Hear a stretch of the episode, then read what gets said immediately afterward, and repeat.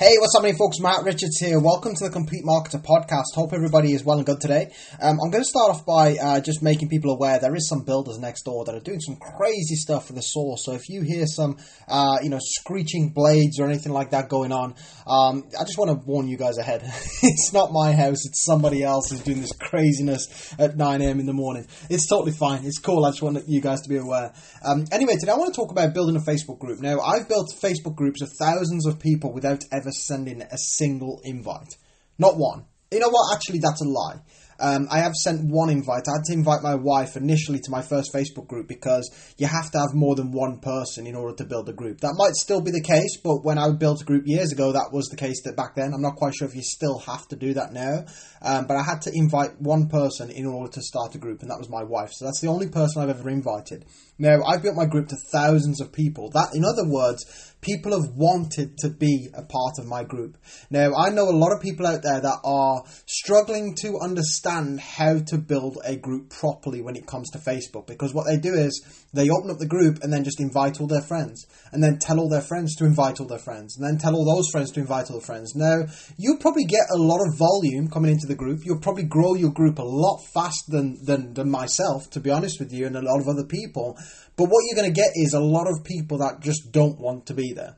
You know, and that's the trouble. That's the I'm, gonna, I'm probably going to go through four main steps today. I mean, number one is you've got to have people actually wanting to go into the group. You know, being added to a group doesn't automatically mean you are interested. You know, and that's what some people think is if you want to build a group effectively, you've got to focus less on large numbers or trying to get to as large numbers as possible and focus more on quality.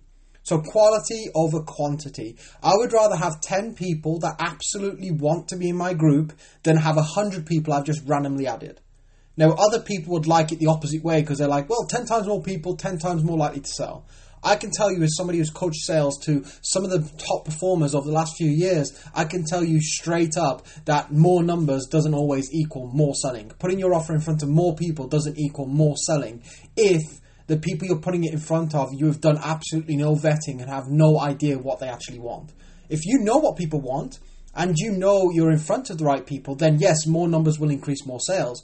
But to just completely blanket add strangers and assume that will lead to more sales is absolutely ludicrous because you don't even know what they want. It's like me walking into a vegetarian um, a vegetarian restaurant and then me trying to sell my cuts of beef to people well, obviously, I'm not going to sell anything, regardless of how many people are there, because they're all vegetarian. If I'd have done my research, I'd have realized that. You know, that's what I'm saying. Do a bit of research, ask some questions. So, the first thing I would say to you is go for quality over quantity if you want to build a proper group. Second thing is, you've got to have a reason for people to want to be there. You know, good content, good support system, good, uh, you know, interesting stuff, something that's valuable. You know, I don't think anybody wants to go in a group to get spammed by products constantly. You don't want to, I don't want to, so the chances are the people you're adding to these groups probably don't either. I mean, who's going to break their neck to get into a group to just be spammed? We spend our life avoiding spam. You know, we throw our leaflets through the door in the bin. We turn off, uh, you know, we block certain things on our phone to stop them emailing us. We have a spam uh, box inside of our email list. We have uh, text messages. People will blacklist text messages because they constantly spam you phone calls, we put the phone down immediately. I had one today. Hey, this is Daniel from Amazon Customer Service. We've noticed you've got an iPhone 10 on your account you haven't paid for. I'm sure you do. I haven't had an iPhone for over 15 years. You know, and that's the sort of thing I'm talking about. Spam, annoying, irritating people. Nobody wants to be a part of that. So you have to create something that people actually want to be a part of. Think of entertaining or educational stuff. Those are the two keys to social media. So that's uh, you know another good way to get people into your group is to actually have people a reason for people to want to be there. You know, create something that people want and they will search for it and they will look for it and they might even join your group. The third thing, the third way to build a group effectively without using any invites is to have good call to actions on your content. Like today, for example, if you want some additional support or help with your business and you'd like a library of content in order to be able to search through, go to the Complete Marketer Academy. That is my free group. You'll find the link on my Facebook bio.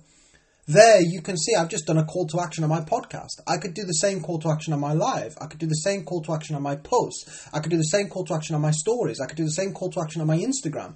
So call to action is a very good way to signpost people towards your community, to signpost people towards your group. And if people follow that path and then they click join, that is way better than an invite because that person has actively looked out for your group and clicked join. That means they want to be there, which again is a lot more effective than just inviting a total stranger. So, call to action is absolutely brilliant.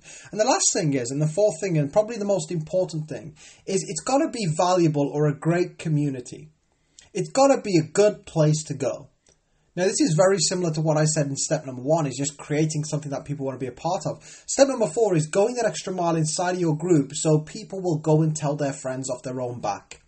You know, and that's that's key. You know, if you create something that is effective, word of mouth advertising will be way more effective for you than clicking that invite button.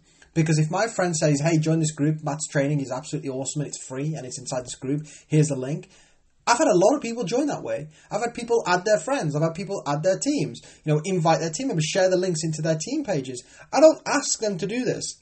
There's a big difference between somebody inviting everybody because you've asked them to, and somebody inviting people because it's valuable and they want to pass that on, and they're telling their friends about it. So you need to create something that people are going to tell other people about. This could be a support group. Let's say you help people with a certain disease or illness or help them with a certain disability.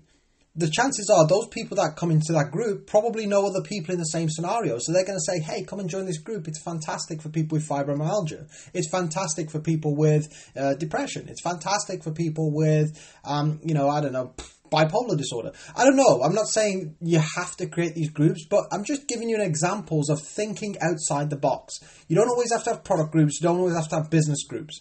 Because if you had, let's say you make a group for breastfeeding mums or something like that, and you have a great community of people and you share hints and tips and guidance and all this type of stuff, the chances are those mums are probably still going to wear makeup. Those mums are probably still going to wear um, perfume. Those mums are still going to want to travel. Those mums are still going to want to make extra money. So although you haven't built your group for your business, you're still having a group of people that you can connect with, that you can make conversations with very easily because you share a common interest, and then you can move on to business or whatever it is that you want later on in the inbox. You know, so I'm saying to you is, is you've got to make a group that is interesting or valuable. Try not to make it just a place where you farm people. A lot of people are walking around like those huge robots from War of the Worlds, where they, they walk around and they pick up people with these big suckers or tentacles and they put them into their basket and they farm these people. You know, they eat off these people. That's what people build a group business like, the, the Facebook groups like. They're strolling through Facebook and they're like, ooh, I will take that person, I'll take this person, and locking them in a cage. You know, you don't want that mentality. You want people to come in and actually want to be a part of your group because overall it's going to help your group to build a lot better, a lot more effectively. Hope you enjoyed today's podcast. If you've got some team members, share this episode with them. Help them out. Let's stop people building the wrong way. Let's help people work towards an effective business that doesn't feel like you're pulling your hair out. Help me to do that. Click the share button. I'd appreciate that. And if you're listening to this for the first time, make sure you subscribe to our channel to keep up to date with all the latest training and the daily podcasts that we put out. Guys, have the most amazing day. Sending love and support to each and every single one of you, and I'll catch you all very soon in the next episode. Bye bye.